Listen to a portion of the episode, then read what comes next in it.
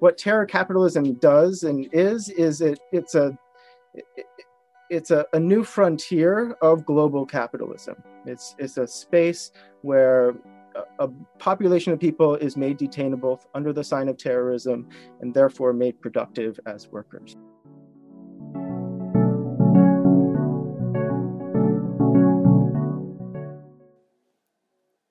That was Darren Byler, who explained his conception of terror capitalism, a term which he uses to talk about the current situation, the suppression of the Uyghurs in northwest China.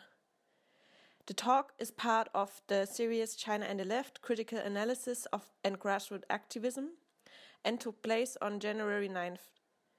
It was moderated by Ralf Ruckus. Have fun while listening. Okay, welcome to this session of the online discussion series. As some of you know, uh, we have, again, the series China and the Left, Critical Analysis and Grassroots Activism to discuss social processes uh, and struggles in China, as well as China's role in global capitalism. Uh, we got really good feedback and then decided to, uh, to continue the series. Yeah, this, this event today will be on, on Xinjiang. Um, I will speak about that in, in a minute. The next uh, event will take place in two weeks on the left in Taiwan. And then in early February, we will speak about feminism in China again. More events are actually planned. We will announce them soon. Today will be um, Darren Byler. I will inter- introduce him in a minute. Before I, I turn uh, over to Darren, just a few comments on Xinjiang in, gen- in general and why we want to talk about this, these events in Northwest China or Xinjiang and shed light on it from a left-wing perspective. Um, maybe some of you know um, this, but, but I thought it would be good to, to give a short uh, intro here. Xinjiang Uyghur Autonomous Region, it, it's, the, it's the official term for this part of, of uh, the People's Republic of China.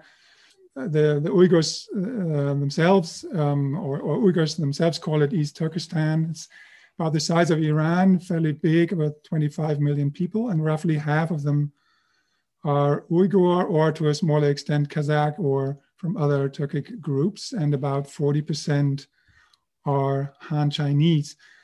The economy is, um, on one hand, is, is dominated by agriculture.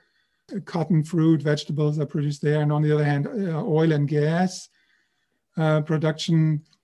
Uh, both is actually a result of, of pretty recent development, state investments in infrastructure and development in the nineteen nineties and, and uh, since. And uh, at the same time, there was a, a new wave of larger Han migration into uh, the region that changed the composition uh, of the population. We will get back to that later. In the past few years, uh, actually, Xinjiang has been also uh, become uh, important as a hub for the uh, regime's Belt and Road Initiative. Uh, it's uh, on the transport line to the Middle East and to Europe.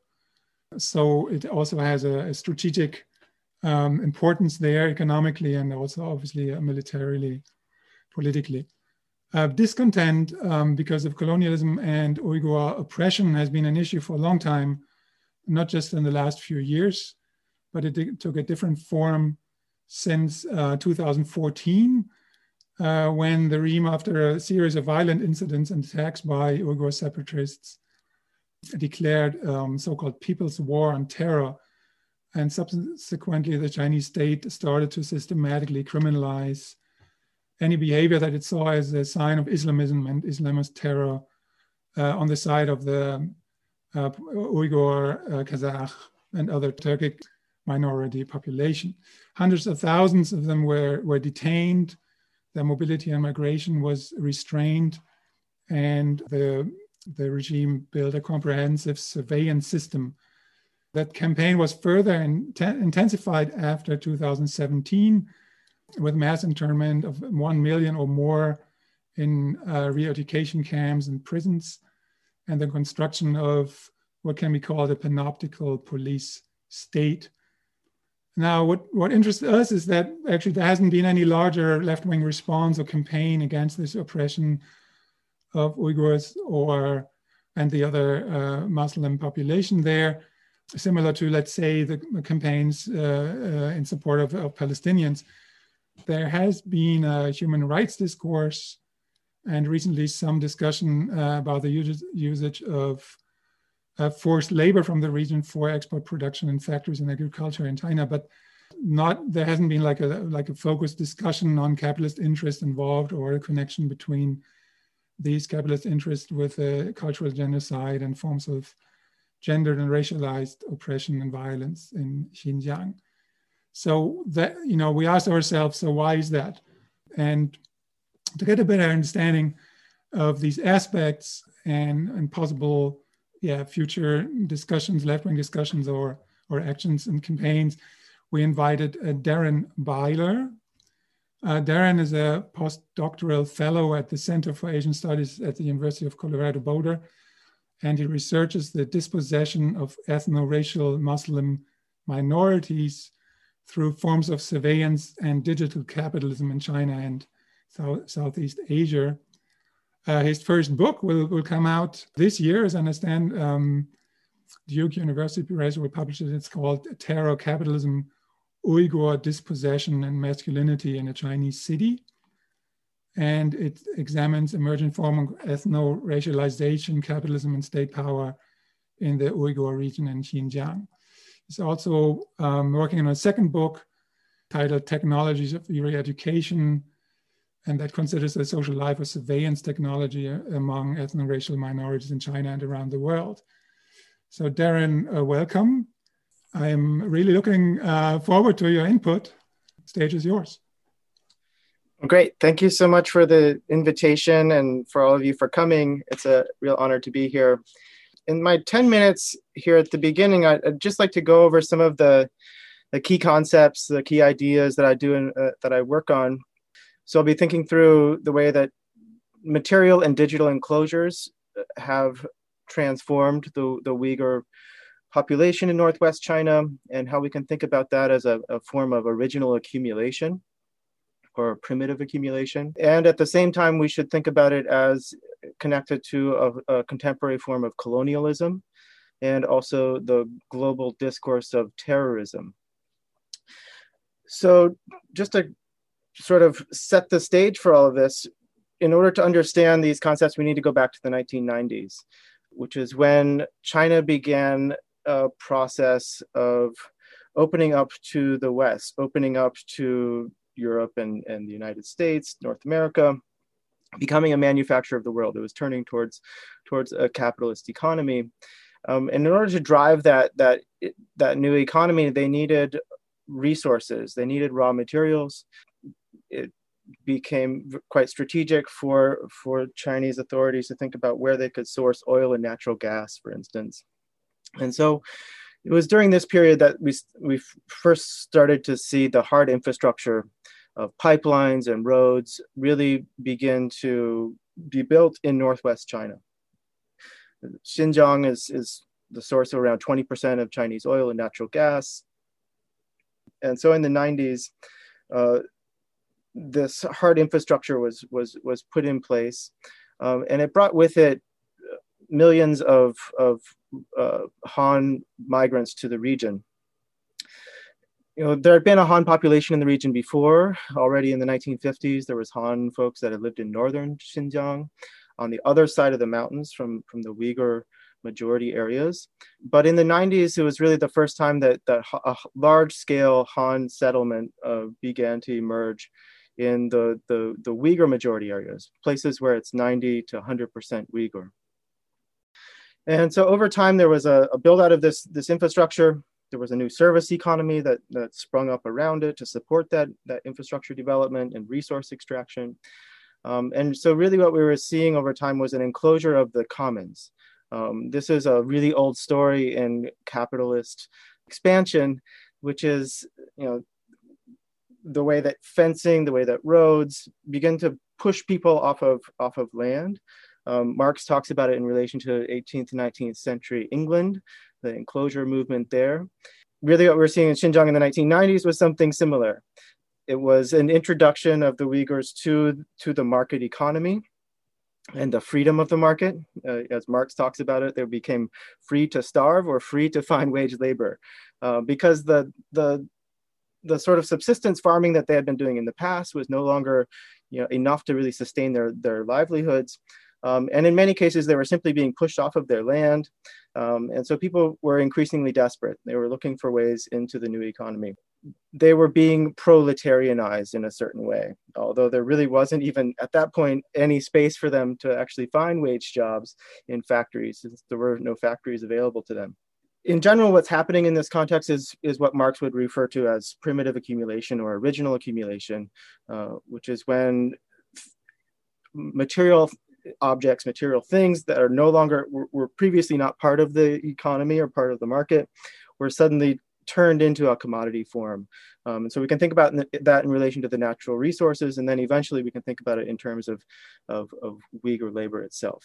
It's important to note, and what the Uyghur case is showing us, is that original accumulation is not a point in time event. It's not something that just happened in the eighteenth or nineteenth century in England. Um, it's happening all the time. It's ongoing. This is what studies of racial capitalism show us, that marginalized populations, marginalized peoples are often targeted with uh, sort of the frontier expansion of capitalism into new domains. It's also important to understand that this is a, a kind of internal settler colony to China. The Uyghurs speak a different language. They speak Uyghur. Um, they are Muslim, they're indigenous to the space that's being occupied. And because of that, what's happening in this context is not just what David Harvey might refer to as accumulation through dispossession, which is more of like a, a class-based antagonism where poor people are taken advantage of. It, in this context, it's something more than that. Uh, it's, it's accumulation through a, a kind of epistemic and institutional elimination and replacement. And so there's a, a deeper form of symbolic, even cosmological violence that's that's that's happening in this context. The, the Uyghur life world itself is being taken over and replaced with something else. I've been thinking recently with the work of C K Lee, who's, who's, who's doing research in Hong, contemporary Hong Kong, and thinking about how Hong Kong is now beginning to function as a kind of colony. And what she points in, at in her work is that institutional capture is really where you begin to, to measure how a, a colony is progressing. When the education systems, the financial systems, uh, the legal systems, when they're taken over by the colonizer, that's when you know that, that, uh, that colonization is, is happening. And for the Uyghurs, this began to happen really in the two thousands. When that settler population began to take over the Uyghur institutions, that's when we started to see, you know, the loan officers in the banks who previously might have been Uyghur be replaced by settlers, uh, Uyghurs being pushed into sort of uh, positions with less power in the banks. You know, they became the bank tellers. Uyghur teachers in the schools were pushed into janitorial positions. You know, caregivers in their homes became street sweepers. There was really a, a fracture of these basic institutions of Uyghur society, the things that, that sort of allowed Uyghurs to reproduce themselves.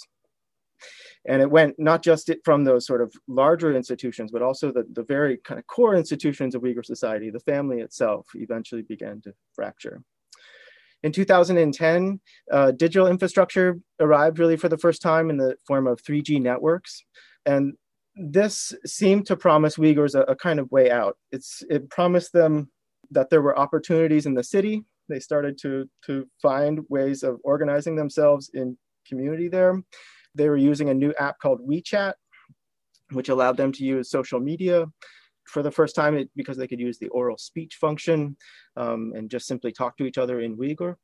And, and so new media promised them that the, there was opportunity out there. It also began to show them that they were connected to global Islam, that Islam itself, which was something that all of them shared in common, what could be thought of as in relation to people in other places, particularly in places like Turkey. Um, and so there was a real sort of flourishing of, of religious learning, of cultural learning among the Uyghur society. People didn't really, really understand, at least initially, that, that smartphones were not simply uh, devices for private public speech and for exploring the world, but they also became tracking devices. And post-two thousand seventeen, smartphone activity really began to result in first data harvesting uh, from private tech firms in China, and then eventually was used as evidence for internment. Uh, past activity on, on smartphones uh, became a sign of whether this person or not was trustworthy. There's scholarship that's, that's shown that data-intensive industries that are built through private-public partnerships, particularly partnerships with the police, are really um, essential to the growth of computer vision technology. Uh, and at this point now, the, some of these firms in China, which are private firms, but also some of them are, are state-owned, that they're now really leading the world when it comes to computer vision, artificial intelligence, particularly face recognition and voice recognition. And so in that sense, they're beginning to compete with American firms. Um, and it's important to note that this is not unique to China, that you know, Amazon and I B M have also partnered with, with state authorities and are doing quite similar work, similar work to what these firms in China are doing. This system, though, goes beyond what those systems do in the U S or Europe, which is often sort of push undocumented people or people that are on watch lists into sort of the gray zone of the economy. In this context, the technologies and the, and the, the carceral system begins to produce a new regime of forced labor. And here I'm thinking with some of the work of, of scholars uh, that have studied migrant labor in Eastern China, people like Pun Nai, who talked about a, a dormitory labor regime, uh, which is the normative form of, of, of economic production in Eastern China, where migrants are housed in the same place where they do their production. In this context, it's a similar dynamic, a dormitory labor regime, but it's something more than that because they're not ever permitted to leave the space. They can't freely choose to be there. Um, and so it's actually a, a kind of a workhouse environment. The Chinese state plans to move around one million textile jobs to the Xinjiang region as part of a poverty alleviation effort. That's how it's, it's officially labeled. The Xinjiang region produces around eighty-four percent of Chinese cotton, so it makes a lot of sense to relocate manufacturing. It's not only people that have been in camps that are being sent into these factories, but also farmers who are deemed surplus laborers, um, whose work as farmers is not valued as, as work as, as such. Inside the, these factory spaces, there's monitored labor in terms of camera systems inside and also just you know normal factory surveillance. But there's also monitoring of movement outside of the factory. So there's checkpoints at the entrances to the factories, and then there's checkpoints beyond those checkpoints. It's a whole system of, of checkpoints. What's really holding people in place and making them productive in the, in the factory space is really the threat of the camp. People are told over and over again that if they don't work well, that they can be sent to the camp, particularly the people that have been in the camp before. Um, and so really what it's doing is, is producing a kind of re-education labor regime, which is how I, I think about it in my work. In two thousand eighteen and nineteen, the authorities in Xinjiang started to talk about the camp system as a carrier of the economy because the factories were becoming productive. Um, and so it, it was now talked about as sort of on the level of the oil and the natural gas of Xinjiang, that, that the, the camps now are, are starting to drive the economy. All of this is happening under the sign of terrorism, which is something that entered China really after two thousand one. Prior to this, terrorism as a discourse didn't exist in China and is now really only associated with Muslim populations and every once in a while with, with Tibetans and now sometimes with people in Hong Kong. But it's, it's minority folks that are seen as threatening to national stability. What it, the terrorism discourse does everywhere in the world is it, it produces a, an, a racialized other that can be detainable, uh, is made detainable through state power. In the Euro-American context, this produces forms of banishment, pushing people into a kind of parallel economy on the margins of society. But what the Xinjiang case shows us is that in contemporary colonial contexts, it does something more. It produces a transformation of the population. It produces a, a kind of unfree proletariat, or that's what at least is happening in Xinjiang. So just to, to sort of put a button on, on my remarks, what terror capitalism does and is, is it, it's, a, it, it's a, a new frontier of global capitalism. It's, it's a space where a, a population of people is made detainable under the sign of terrorism and therefore made productive as workers. So I'll leave it at that, and I'm happy to take any questions and look forward to the conversation. Yeah, thank you very much. Uh, that was a very interesting uh, introduction. Actually, um, there is one question that I think comes from the audience that I, I want to put to you straight away. And that is about uh, Uyghur resistance, you know, or, or Uyghur separatism, uh, or what the government calls terrorism. Is there actually a threat? Are these forms of repression that you, you described also a reaction to, to certain forms of rep- uh, resistance, or are they just uh, paranoia, racism? Mm-hmm. There certainly has been real forms of violence, and in some cases, even violence that meets international standards of terrorism. For instance, the, the incidents that happened in Kunming in uh, April of, of uh, twenty fourteen. Even before that, there was a, a S U V that was driven into tourists by a, a family of Uyghurs in Tiananmen Square. There's other incidents that have happened in Xinjiang itself that, that meet sort of those international standards. These are carried out by a small number of individuals. It's not clear always what their intentions were, or you know, what their motivations were. In some cases, it appears as though you know, they were responding to forms of injustice in their own lives. But I'm not here to justify their actions at all. And, and you know, every state, every society deserves to live in peace, and and you know, violence should be addressed. In general, though, terrorism in Xinjiang is not those things. It's uh, in in in terms of you know most incidents that are described as terrorism, the majority of them are interactions between Uyghur individuals, mostly men, and police, often in response to police brutality. Sometimes it's you know people protesting over land seizures, protesting police brutality, and then there's a crackdown from the police. You, you know, the police are the only ones that are armed in this in these encounters, and typically you know sh- there's there's lethal violence that's used, and then after the fact, it's labeled a terrorist event. Um, it's not that that's the only kind of incident that's happened, but it's a frequent kind of incident that's happened. And, you know, because a, a lot of times the interaction is between individuals and the state, it, it also doesn't really meet the the standards of, of what we might refer to as terrorism, which is, you know, action that's carried out towards civilians. In any case, the, the people that have carried out violent act, acts in Xinjiang are a very small minority. You know, maybe several hundred, maybe a thousand people. That does not justify detaining, you know, a million and a half people and really sort of criminalizing an entire population. So that's, that's uh, I think, how we should think about this as, as a, a, a really, really strong overreaction that's really built out of a kind of fear and Islamophobia. There is a lot of fear towards Uyghurs that, that they will carry out actions, even if, you know, they're not religious, they don't have any intention, that that's how they're read. And so that's really, I think, motivating a lot of the, the harshness of the crackdown, is a kind of fear. And then there's also the desire for the resources. There's the threat of you know people having been dispossessed, wanting their possessions back. So that's that's part of the dynamic that's here as well. Yeah, staying staying surely with the with the with the terror aspect. Uh, the Chinese regime declared uh, like the People's War on Terror, and I think in two thousand fourteen.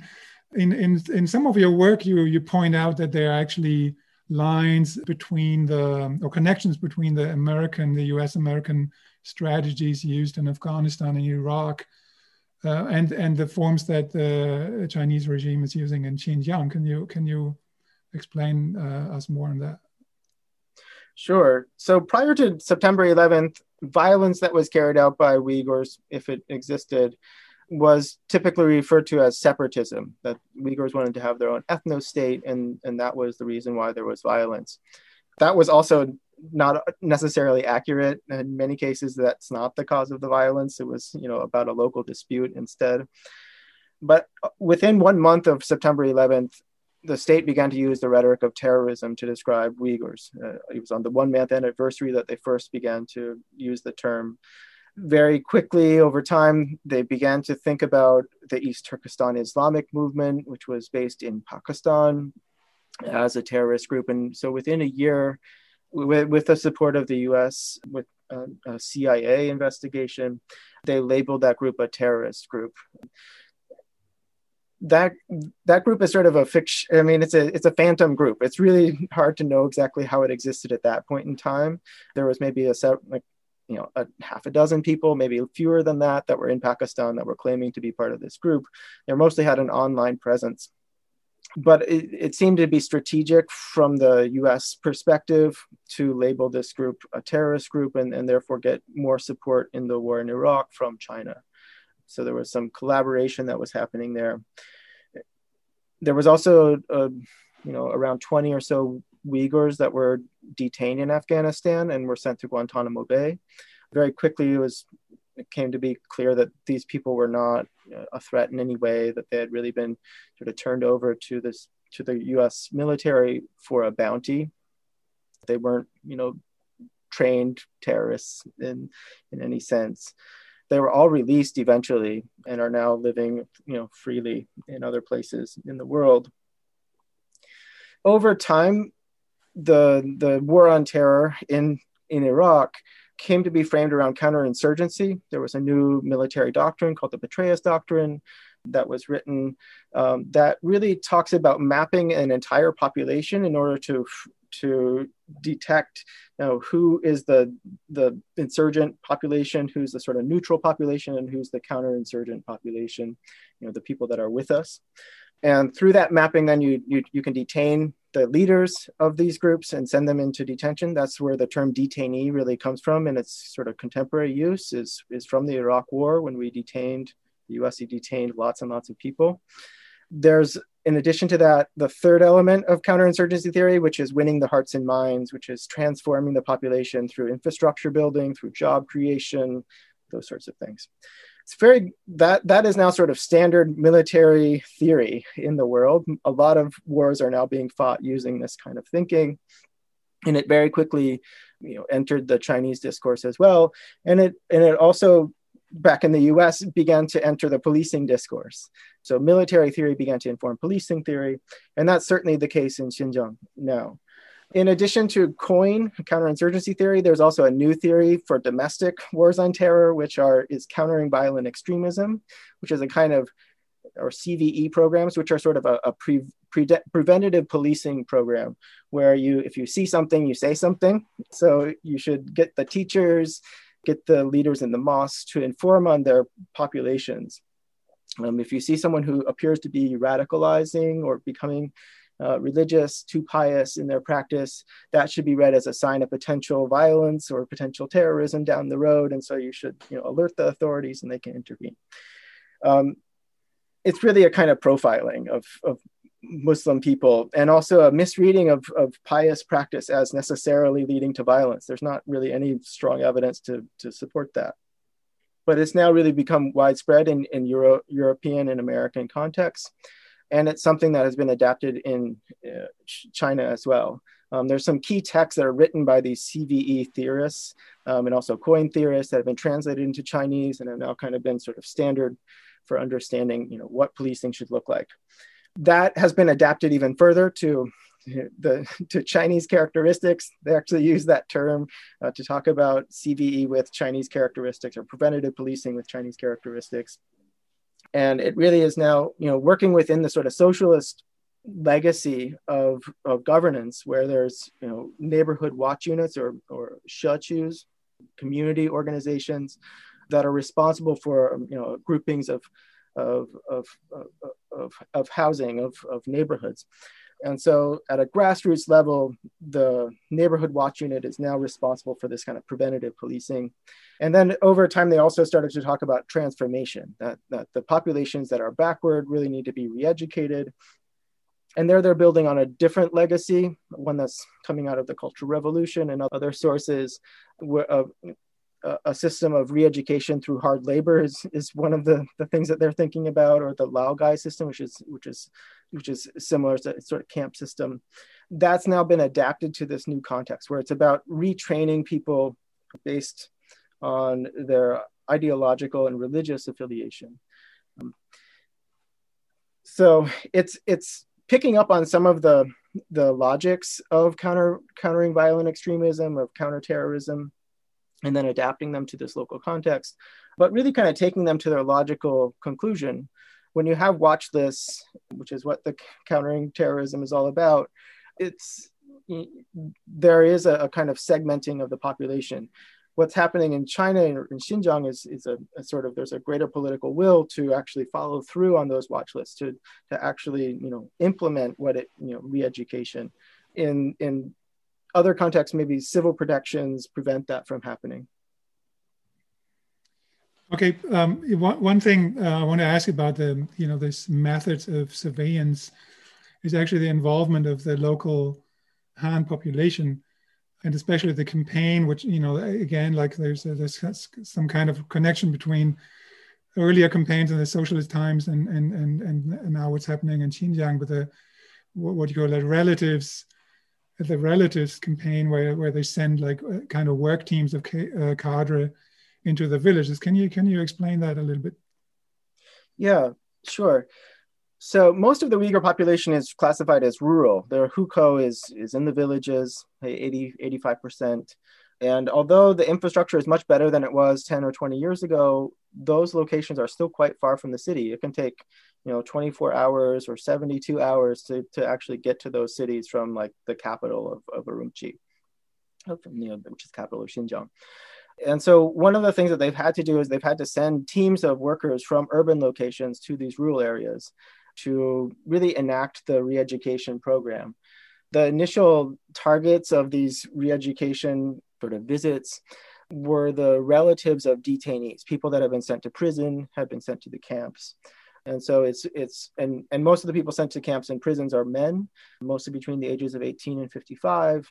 So it's a lot of, you know, women and children that are left in the families uh, that are receiving these visitors. So there's a gendered component to this as well. The, the visitors, when they arrive, they, they stay for a period of time. Uh, sometimes it's just for the weekend, sometimes it's for a week at a time, but there's regular visits. And they are there to monitor the family. They're to make sure that the, there's no more sort of religious materials in the home, that the people are no longer practicing Islam in a sort of, in a regular sort of way in terms of, you know, you know, are they praying after the meal? Even are they speaking Uyghur inside their home? Like they, they want to make sure that the people are learning Chinese because everyone's supposed to be learning Chinese right now. Um, that's part of the, the re-education campaign. They say in the manuals that they use that they should ask the children questions about their parents, about their conditions, because they said the children, you know, won't lie, that they'll be honest with you. And so you should bring candy to give to the children and befriend them. Um, and that's how you're really going to get, you know, real knowledge. Oftentimes the people that are going into these homes are, are people that are, um, they're traveling in small teams. So there's at least sometimes two people, sometimes they're going with a translator interpreter because they, the, the family doesn't speak Chinese well enough yet. Oftentimes they're using the children themselves as translators and interpreters. So there's a real kind of intimacy of the state that's coming into someone's home that you have no way of refusing. In addition to the surveillance, there's also conversations about the person that's in detention, and they're trying to gauge whether the person is sort of, the, the people in the home are, are okay with that person being in detention. So typically in the police reports that come out of these visits, they they talk about how, you know, the person was, was, you know, really grateful to the party for this opportunity for their, their loved one to be in the camp and receive this education, and that they'll all strive to do better so that they can be re- reunited more quickly, those sorts of things. It's, it's a really kind of unprecedented uh, system where there's a, a really actually a, a big brother in your home, and it's, and it's at a really large scale. There are over a million people that have been sent into the people's homes in this way. Yeah, one thing that, you know, that's striking when you when you on one hand describe, you know, sort of the ca- capitalist reasoning behind this, you know, the, the primitive accumulation and the transformation of the region, um, and also kind of the apartheid-like system of separating the populations, but in, you know, in order to create a kind of a, you know, colonized region that serves the capitalist needs. And on, on the other hand, you have sort of a kind of cultural genocide with a kind of, you know, sort of the attempt to actually so eradicate like certain forms of culture, of language, of of identity. So um, is, you know, where's the rationale? Like, why is the the C C P regime actually trying to destroy, let's say, this this this this cultural uh, identity of these people? Mm-hmm. Well, the way that they talk about it in the state literature is that they're trying to produce a kind of permanent stability, or a long, it's a long-term solution to the, what they re- refer to as the Xinjiang problem, the Uyghur problem. And so I think they feel like, you know, it's it's a necessary kind of evil to to accomplish this. Maybe they wouldn't even use those terms, but that's how it, some of the people I interviewed that are doing these visits, Han folks that I interviewed in two thousand eighteen talked about it, is that they understood this would be really hard for Uyghurs to, you know, be separated from each other, to have to abandon their former way of life. But they said, you know, in the long run, it'll they'll benefit from it. So it's kind of a, uh, a, a sort of uh, you know, tough love, uh, I think is how they might think about it, um, as something that's necessary. At the same time, though, there's also a kind of civilizational discourse that's part of this, where there's a sort of uh, Han or Chinese cultural Uh, supremacy that's accompanying the, the system, where, where Uyghurs are talked about, and Uyghur culture is talked about as backward, as uncivilized. Uyghurs are talked about as lazy, that they're not, you know, fully, uh, they, they don't have the training necessary to even be good workers in the factory. And so they need to be taught how to be workers, those sorts of things. And so there's sort of a gift of development, a gift of civilization that's being given to the Uyghurs. Uh, that's how it's it's framed. There's also the, the discourse of Islam that's there is, is talked about as, you know, as something that's foreign to the Uyghurs and foreign to China, that, that Islam is a, is a kind of virus that's sort of swept into Uyghur society in the last ten to twenty years, I guess, through the internet, not realizing, realizing that Uyghurs have been Muslim, you know, for centuries and centuries. And so it's not like they're just discovering Islam, like they've been Muslim all along. What's, I think, different is that they're they're starting to begin to align their Islamic practice with some practices in other places. The the way that the state workers talked about this is that, you know, Uyghurs are ignorant, and so they don't understand how harmful Islam actually is, uh, these new sort of foreign forms of Islam. Um, and so they need to be taught, you know, that, that Islam, the sort of normative forms of Islam are, are, are, are problematic for them. And so there's a, a kind of separating out of the sort of permitted forms of difference, the the kind of cultural stuff that they like about Uyghurs, from this other these other things that they think are threatening. So, you know, everyone loves Xinjiang food, everyone loves Xinjiang um, dancing and stuff like that. Like, that's okay and that's permitted. That should actually be accentuated in some ways, at least in certain spaces, like it, especially for the purposes of tourism. But Uh, other aspects of, of Uyghur autonomy should be, you know, cut off. That they should be secular. Like there should be, there should be ethnic, you know, cultural stuff that happens in one place, but the rest should be sort of, should fit in with normative ideas of, of what Chinese identity should be. Yeah, here's here's a question from from the audience. Like, you know, this is happening in Xinjiang. It's not. Is it happening in, like, this terror capitalism, as you call it, is happening in, in that part of, of China? There are other parts of China, the provinces where you have, you know, so-called minority groups, um, also Muslim groups. So w- what makes Xinjiang special, or is that happening elsewhere as well? Mm-hmm. Not not to the same extent. So the Uyghurs are, and, and Tibetans to a, to a lesser extent, but but also significant extent, are seen as, as more threatening to the state than, than other minorities. Um, and that's because Uyghurs and Tibetans speak their own language as their first language, for, primarily. They have an ancestral homeland that is seen as a threat to Chinese, you know, state sovereignty in some ways, and these claim to autonomy. And then, of course, Uyghurs, you know, and Tibetans can't pass as Han for the most part. Uh, the, just the appearance of their face makes it really difficult for them to, to assimilate in those ways. And then the fourth factor for Uyghurs is Islam, uh, that they're connected to Islam, which is seen in a global sense as, as a threatening uh, faith practice. So those are the factors that make them different from, say, the Hui, which is the Chinese Muslim group that speaks Chinese and can pass as Han and is not seen as threatening.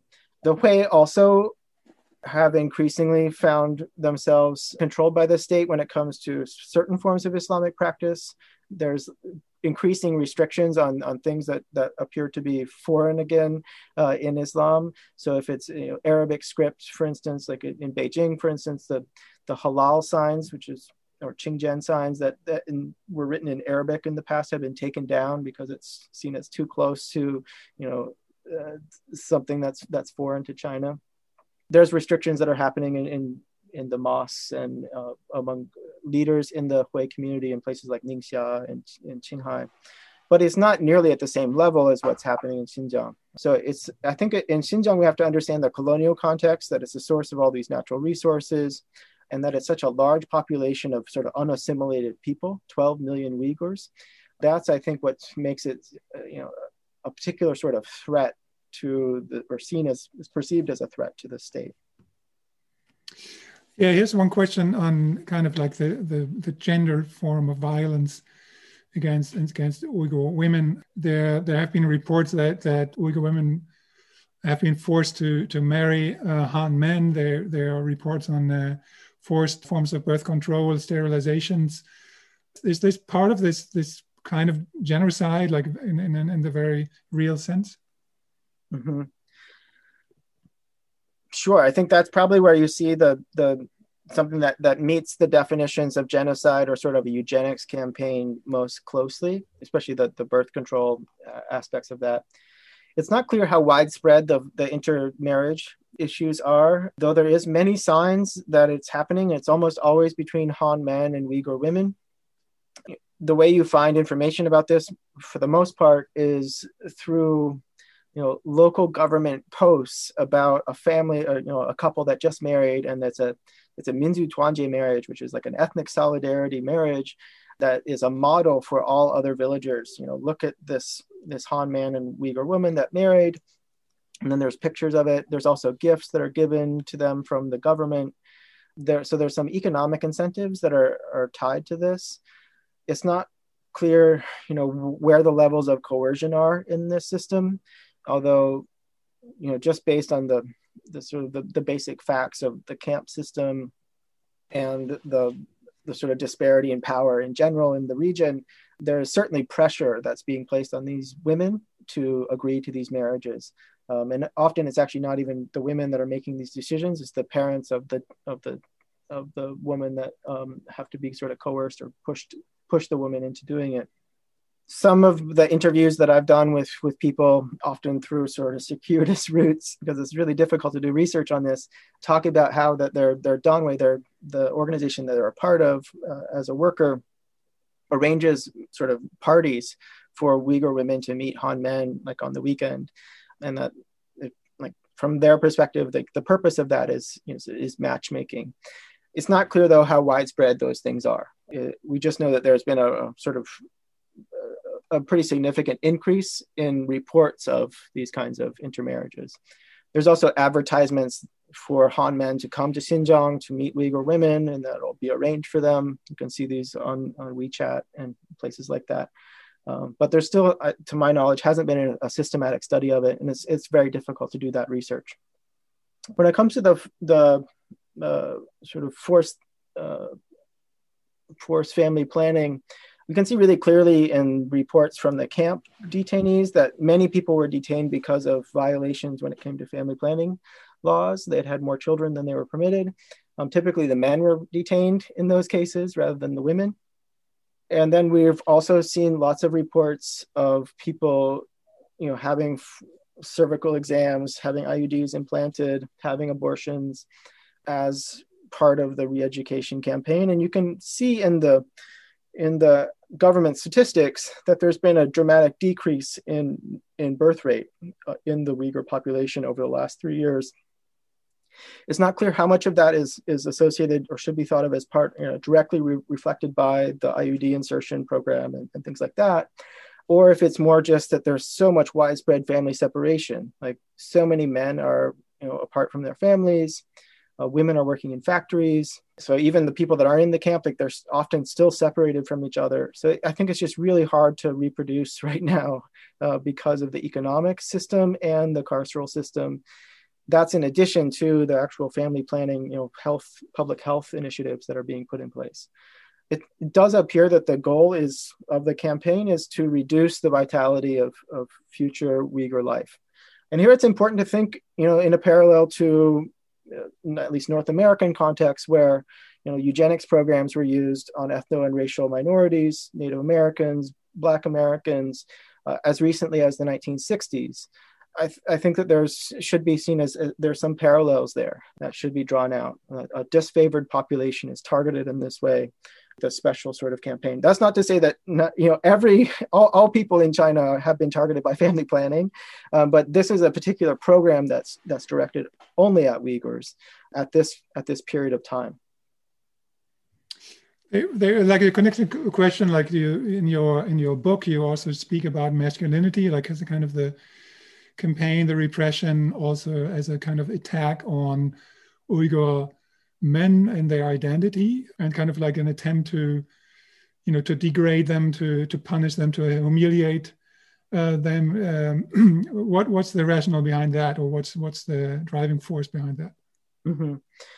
So my research population was primarily migrants to the city of Urumqi, um, and because of the sort of the patriarchal and gendered, you know, system of Uyghur society, it's typically young men that are sent as migrants from families. And that's because, you know, they want to keep the women closer to home, uh, but they think that the, you know, men can take care of themselves. And so they'll send the young men out to the city to make, to f- make some money to send back to the family in the countryside. And so there's a, a real gender segregation that happens in the migration and in Uyghur society in general. And at the same time, young Uyghur men are seen as the most threatening uh, to Chinese society. They're seen as potential criminals almost in all contexts, particularly rural Uyghur men, you know, those that don't appear to be from the city, that, you know, best based on their appearance, you can tell that they come from rural origins. They might have facial hair. A lot of young Uyghur men have, have mustaches because it's a sort of sign of masculinity that you should, you know, have a mustache. And and that's seen as a, as a marker of this person having low suture, having low quality, um, and, you know, being potentially criminal. And so what I saw in the city was a lot of young migrants trying to sort of perform an urban urbaneness uh, by dressing in certain ways, uh, so they would be less targeted by the police, draw less suspicion, but that they still often felt as though they were kind of hunted, that they couldn't, They really couldn't make it in the city, even though they, there was still a, a, a better life in many ways than what it was in the village. And so they really began to turn to each other and develop friendships in a really deep and meaningful way. That something that was really instructive to me as a as a you know, white North American who's, you know, grown up in a, you know, hyper-capitalist individual oriented society where you you know as a man you shouldn't like have a best friend um, that you are you know, like you know, are intimate with in terms of like telling them everything about yourself. And, you know, even like sort of in a bodily sense, you share food with each other all the time. You should be jealous if another friend starts to sort of get into your friendship with that person. And so I, I became friends with a number of these migrant groups of men, and I started to sort of, you know, see what those friendships did for them, which was really kind of give them a kind of palliative care, a way of sort of living in the city, even though there was the constant threat of police harassment and surveillance from the, the new systems that were being built. They could tell each other their stories of those moments of sort of terror. And through that, they, they were felt as though they were stronger together, that they were suffering together. Um, they also helped each other to find jobs. And, you know, if someone couldn't find work for a long time, they would support that person. Many of them were depressed. Some were contemplating suicide and things like that. And they said that their friendships were really what kept them living. And so it really, the what these Uyghur men taught me was uh, a lesson in friendship, that, that, you know, caring for each other is really important, especially when you're in this sort of fragile position, that it becomes a way of, of, of, of, of building a kind of anti-colonial persona. And so that's something I write about in the book as, you know, uh, as, as a model of how to resist through care work, where it's, it's not resistance to the state necessarily. It's just, just, you know, refusing to, to give up. Yeah, let's let's turn. There are a few questions. Let's turn to the capitalist, uh, the you know the, the economic aspect. Actually, there there is a a very large corporation organization, uh, kind of paramilitary organization that was set up during socialist times, which goes under the name of Bingtuan usually, or or Xinjiang Production and Construction Corps. You know, how important is that actually for the for this transformation process? What, you know, like, what is the role of that organization behind the, the repression uh, and the surveillance today? Mm-hmm. Right. So the Bingtuan is a is a big organization. It has many like, small farming colonies throughout Xinjiang. In the past, you know, prior to the nineties, it was mostly located in the north, which is where the majority Han areas were. Since the nineties and uh, the infrastructure build out, there's been new sort of expansions of the Bingtuan in places like Korla and Aksu, which are two oil rich areas. And also now Aksu is now a center for cotton production.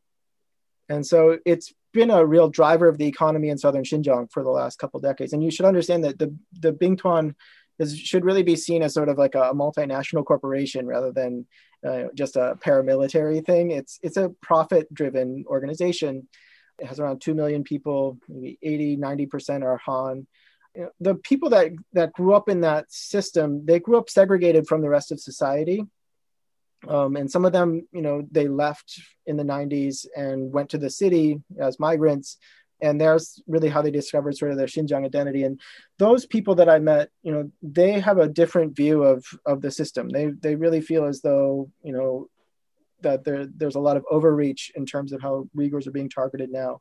People that have joined the Bingtuan more recently maybe have a slightly different view. They they view the Uyghurs as a problem and as really the source of all of the, the issues in Xinjiang.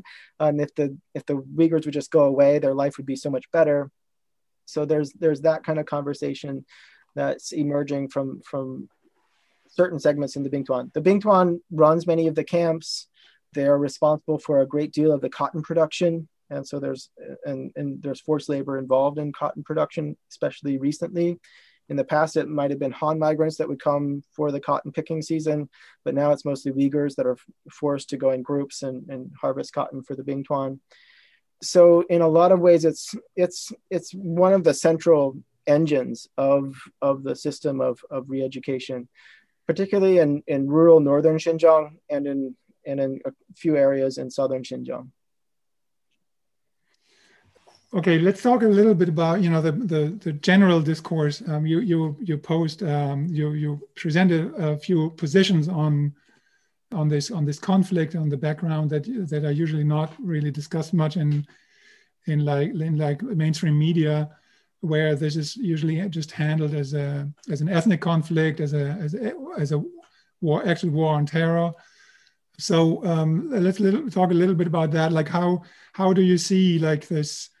The debate that that like there's sort of the mainstream debate and uh, let's say in the U S where where you have uh, like liberals or right wing politicians speaking about this, uh, framing it as a human rights issue. Obviously, there's the U S China rivalry behind some of these these attempts. How how do you, how do you see that? Mm-hmm. Well, it's a difficult situation to to position yourself on as a as someone on the left.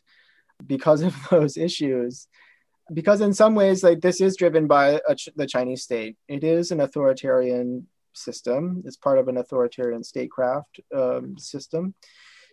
The human surveillance aspects of it are are quite strong. You know, the grassroots workers, and that you know is coming out of a socialist legacy. So in some sense, you know, that is there. I think it's important though to understand the logics of the system that, you know, why in the first place would people be there? Why would they continue to stay there? They could leave, many of them, the Han people. So I think thinking through those logics is important for just sort of understanding the rationale that in an everyday sense, people are there to make a better way of life for themselves and for their families. They're self-interested. And they feel as though they're doing something on behalf of the state. So understanding that is important. I think it's also really important to think about the global complexities, the supply chains of these systems, that the, you know, the cotton production that's happening in this space, uh, most of it, or a good deal of it is, is for export. Um, and many global brands are involved in the system. They're buying products that are either sourced in Xinjiang or are actually manufactured in Xinjiang through Uyghur labor. And so we have to think about, you know, what does the drive for the lowest, you know, the lowest cost for the most product actually produce? How do, how are we all kind of complicit in building these new frontiers of capitalism and how Xinjiang is one of those spaces? So those are the sorts of things that I want to sort of draw out to show that, you know, if we were positioned in the same way as a Han person in Xinjiang, how would we how would we perceive the system? That's one sort of perspective I'm trying to get across. And the other one is this global one. How how are these things interconnected? How are we all sort of complicit in this system? How is the global war on terror, which you know really or originates in in in the United States and, and Europe, how is that complicit? How how's our our sort of fanning of that form, that framing of, of a savage other, how is that now being reinterpreted and implemented in China? And so I think thinking about those discursive, those economic global elements are important for understanding, you know, how blame should be assigned. And then thinking more through the mundane everydayness of the system is important as well. So, you know, really getting into the details of the system to really understand, you know, where complicity actually is. Yeah, there, there's a question actually on, on, on your, how you get your data and whether, let's say the numbers, for instance, the one million or more um, detainees and stuff, where is that coming from? Like, wh what's your methodology of, of research? Where's the data from? And how, what do you say about these numbers that, mm-hmm. that circulate? Well, the, the numbers of people in detention are, are an estimate. And that's because the government is not releasing the data. Um, they could, you know, put an end to all speculation and just tell us how many people are in the camps. Although I guess more recently they've said everyone has graduated. There's a lot of ob like active obfuscation on the part of the government in terms of trying to hide this system, while at the same time there's lots of like evidence of the system that is not fully cleaned up. So initially these camps were built through bid contracts, like each. You know, on the open market, each locality had to announce that they're going to build this, this facility and that they were soliciting contractors to build it. And so you can get the size of these spaces. Um, and so, and then we can, you know, in the location, and then you can find them on, on the, on the satellite images, through satellite images and locate them. You can see them being built out in space. It's very clear that they're fortified, that these are not typical schools. You know, they have, you know, wall-to-wall surveillance systems. They're highly securitized. They're basically medium security prisons. So, you know, that evidence is, is very clear. The numbers of people detained are estimates that are based on a whole range of different localities at this point. You know, initially there was, you know, a few village or few locations that where they were sampling to try to get an estimate, but that's no longer the case. There's now, you know, so many different data points that are pointing to, you know, around ten to twenty percent of the population being detained in, in many locations. This is backed up by official rhetoric as well, where they talk about, you know, ten to twenty or more percent of the population is under the sway of, of extremism and needs to be re-educated. Like they say that very directly in government documents. This is government officials speaking. So there's lots of evidence to point in that direction. Right now, I'm, I'm working through around forty thousand internal police documents that were recovered by researchers working for the Intercept. And, you know, these documents are based in Urumqi in two thousand eighteen and nineteen, and they're documenting thousands of people that have been detained. You know, it has their I D number, has their name, has their location, has all of their family information. It's just kind of overwhelming evidence at this point that, that the numbers are, are, are fairly accurate. It's still an estimate though. Like I could, it could be a million and a half, it could be a million, it could be a little bit less than that. It's, but it's in that ballpark. That's, that's what we know. When it comes to prison detentions, that's a little clearer because the government has released the statistics and you can see very directly that, you know, there's been a, a dramatic increase uh, in the last two, three years of people being detained, arrested and formally charged. So like, you know, out of the proportion of the population, it's, it's, it's just of the country as a whole, it's, it's a huge percentage of the population. Um, so it's at this point, around five to ten percent of the Uyghur adult males have been actually formally incarcerated in prisons. And this is, you know, based on government statistics itself. So those are the, the sort of sources we have. In terms of the conditions in the camp, we have dozens and dozens of, of interviews with former detainees, detailed interviews that are, you know, go over hours.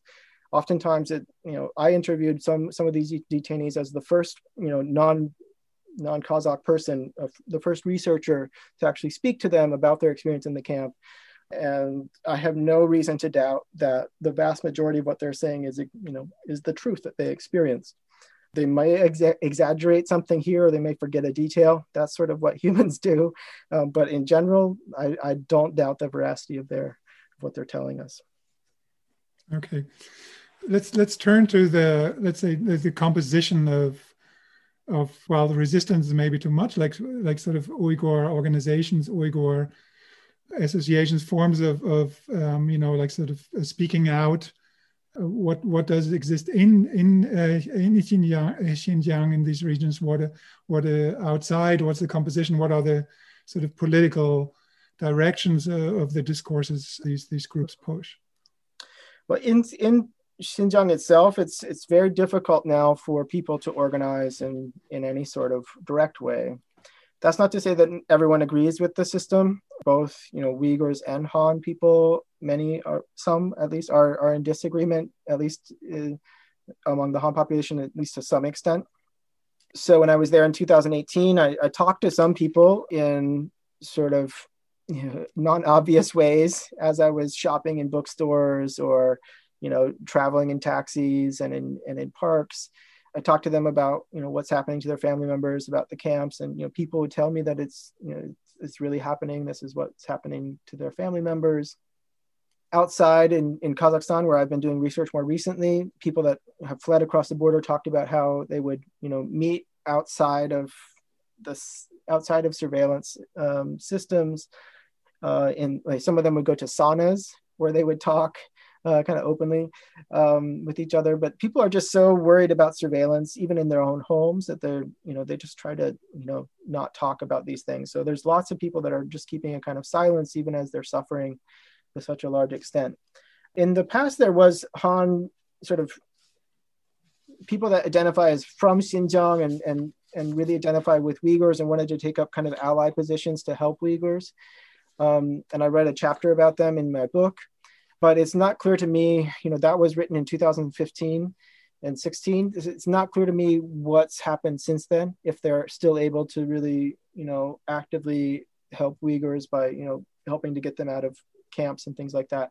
There is some evidence from Uyghurs that I've interviewed about Han neighbors, you know, letting them use their phone uh, to call out, to get information out, or leaking information. We've, you know, some of the leaks that have come out have been, you know, coming from those sort of allies that, that, that really want to see an end to the system.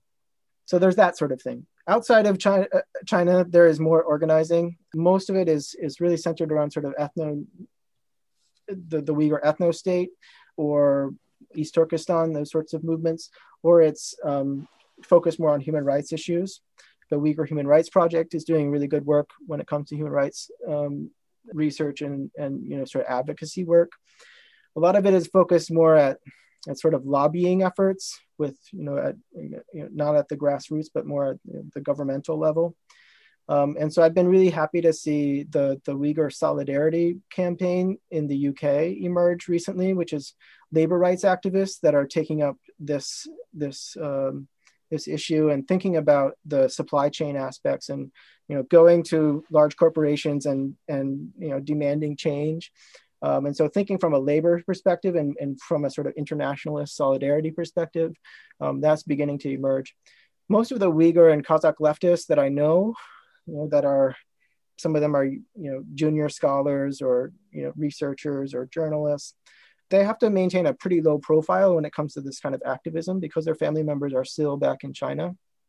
And so a lot of them are sort of guiding from, from behind those positions. So a lot of the, the people I work with most directly are, are in that, in that category. People that really want to see change and change from the left, but can't, can't speak openly and organize openly. And so it, it really is sort of incumbent on, on people that have pr protections as citizens to stand in solidarity and, you know, really amplify those voices as we can. Not that we should lead them, but that we should, you know, understand that one of the things that we can do as protected citizens is, is speak. And so we can, we can amplify the voices of people that, that, that don't have that. Yeah, there, there's one question on on um, you know, how Chinese leftists could support um, Uyghurs in, the, in their in their struggle um, against this oppression, and I, I want to I want to add I, I thought it was I, I think it's really impressive the you describe uh, certain, sort of the difference between the older Han migrants or, or like sort of um, people who whose parents or grandparents migrated to to um, Xinjiang uh, some decades ago, and then the then then there are more recent uh, mig- Han migration and and the different positions they have. So these are basically two, you know, Chinese leftists, and then the, these two generations. How how does it differ, and how what forms of solidarity are there uh, expressed? Mm-hmm. When I lived in Xinjiang in two thousand fourteen and fifteen, I found that the people that were, you know, invested in sort of L G B T issues in, in Xinjiang, like Han, Han folks that I met, they were the ones that were the most sympathetic to the, you know, Uyghur position. And, you know, they would like voluntarily, you know, without any prompting from me, talk about how Uyghurs are discriminated against and how terrible it is and how, you know, the system needs to change, those sorts of things.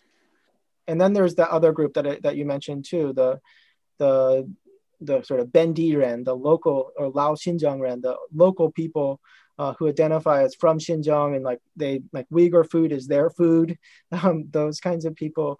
They also had some solidarity with Uyghurs. So what that's telling me is that people that have some, you know, that that have suffered in some way because of their identity, their identifications, they're able to empathize to a greater extent with the, the Uyghur position.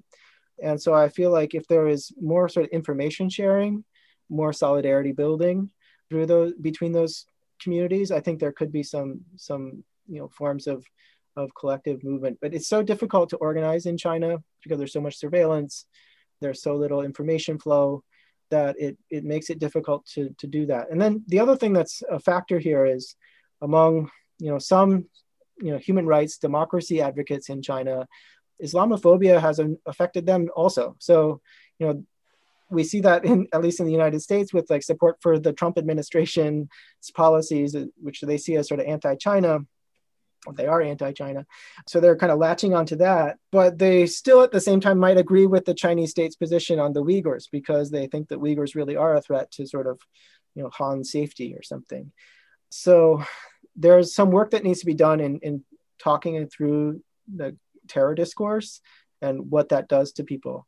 And so so that would be, I think, a next step for, for building more solidarity. The, the labor rights folks in China, I think, could also be well positioned to, you know, understand the Uyghur position, because, you know, what's happening in, in these factory, in camp factories is a kind of unfreedom that's, you know, at another level from the sort of labor struggles that, that people have been invested in in Eastern China, but they are related to them. And so I think there's ways that solidarity could be built there too. Well, we, we you know, m- many people know this, but let's point it out, that it's a very sensitive issue in China to talk publicly about this question at all, and you can be punished for, you know, in different ways, even as a Han person in, in Eastern China, if you, you know, express any kind of political views or criticize the government on this, just to make that clear. Um, yeah, the, that's also why, you know, why we, it's part of the reason why we talk to you here and why we can't invite anyone neither from from uh, the Uyghur um, left, let's say, nor from from the like Han Chinese uh, left, because uh, it's very um, risky to to speak about that in, in public. Yeah, let, let's th- you know we have, we have about ten, fifteen minutes left. Uh, one question that was also mentioned um, in in the uh, in the question from the audience is uh, you know and and you you kind of hinted to that too, like solidarity work, but like so what can we do outside China, sort of, um, you know, in leftist collectives. I, when I, when I, you know, started reading about this more, uh, I kind of felt that, you know, like there are some similarities actually with, let's say, um, uh, like Palestine or other regions where the left has, you know, there are big differences between Israel and China, that that's for sure. But like, that's, I mean, in the sense of like, uh, whether the left addresses such an issue um, and gives it some importance or not, and in which way it does address that. And Xinjiang is basically not on the agenda much, except for this kind of human rights uh, discourse, uh, even from left-wing groups. There's, there's, there are very few exceptions. There's a group in, in the U K that's kind of talking about these labor issues, kind of connected to the Labour Party, as far as I understand. So what, what do you know any, any other like sort of um, examples? Do you have any proposals? And Um, and also, why do you think that that you know people don't like left sort of left-wing initiatives don't touch upon this issue or stay silent? Mm-hmm. Well, it, it is a it is a bit of a puzzle, because if you look at the like sort of Kashmir issues, there's a great there's a good deal of solidarity with you know people that are are fighting for greater autonomy for Kashmir, and maybe that's because India is seen as a democratic space or something. I don't know exactly what the reasons are.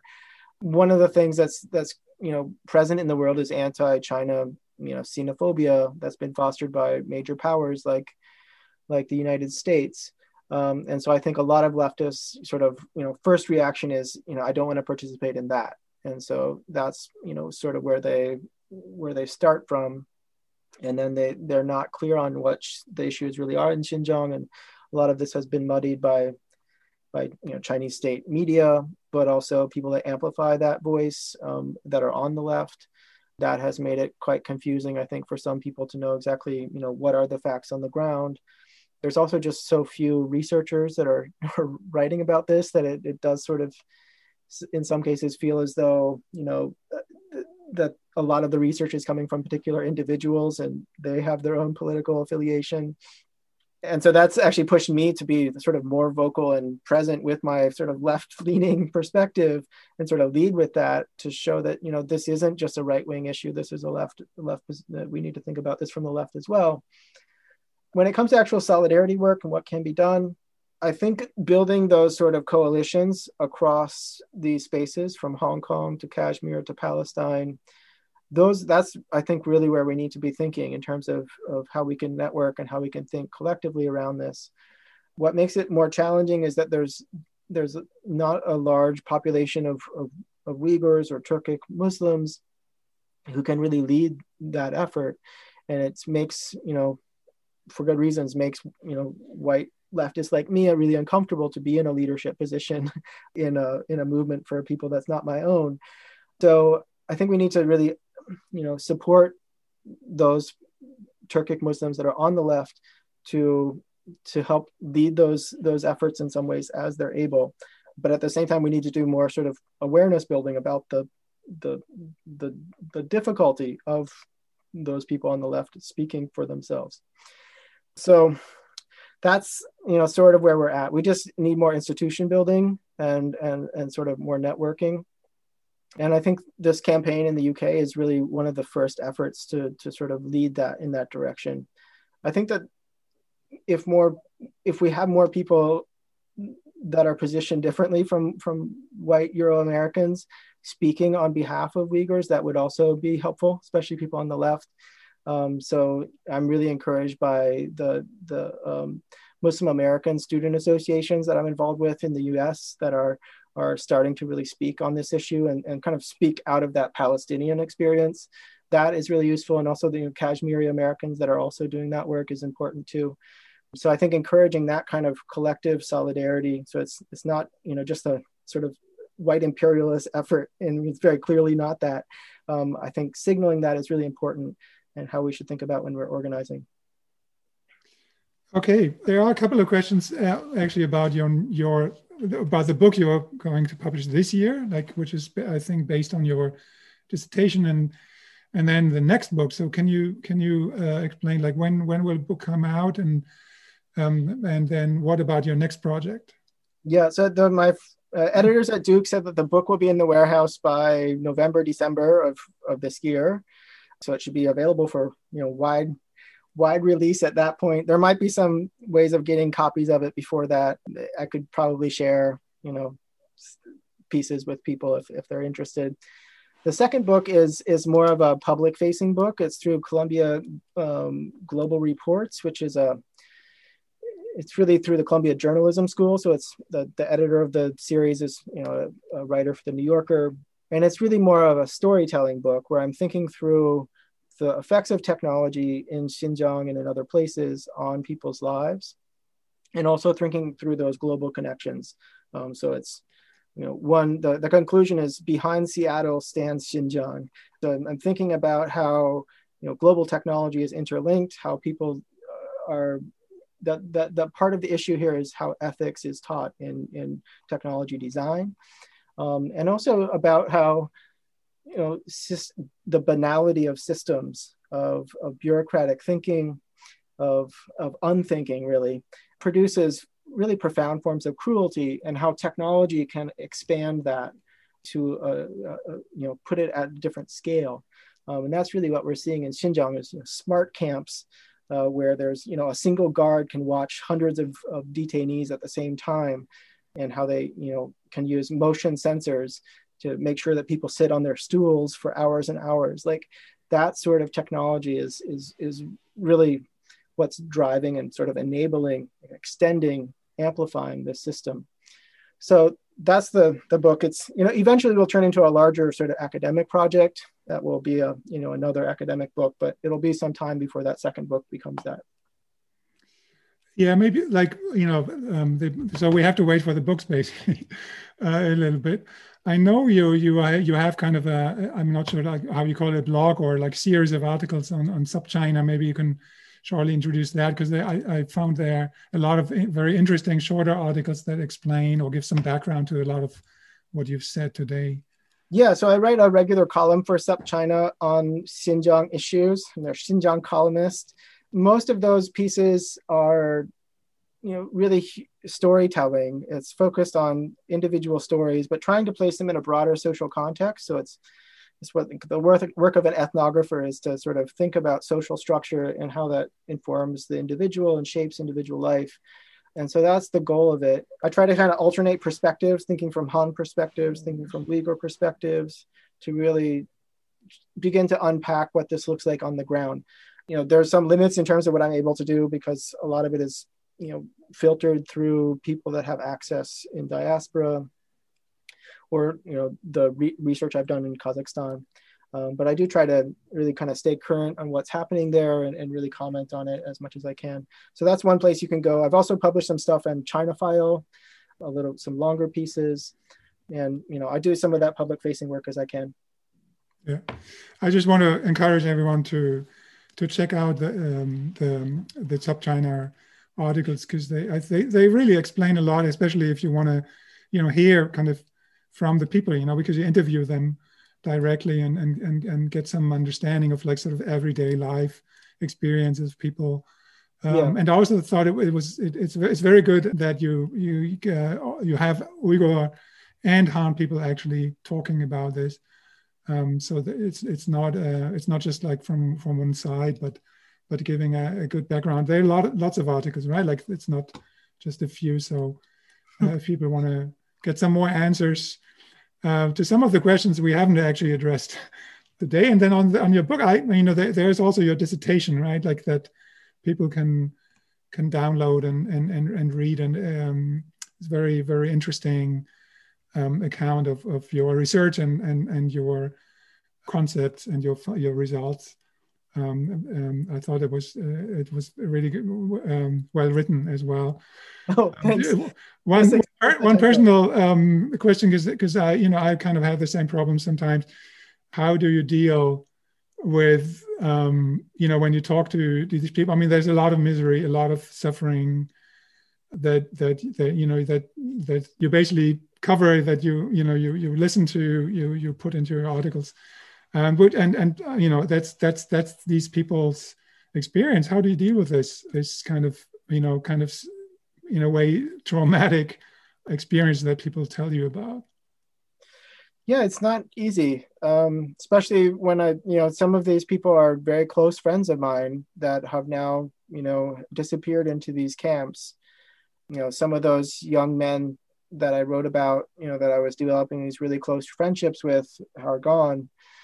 And so, you know, if you really spend time thinking about them and thinking about where they are now, and knowing what I know, doing the research I do, what their experience is probably like, that's really troubling. And, and you always wonder if you're somehow responsible in some way for, you know, causing more suffering for them. You, you know, should you have anticipated that this could have happened or something? Uh, so those are questions that I think about a lot.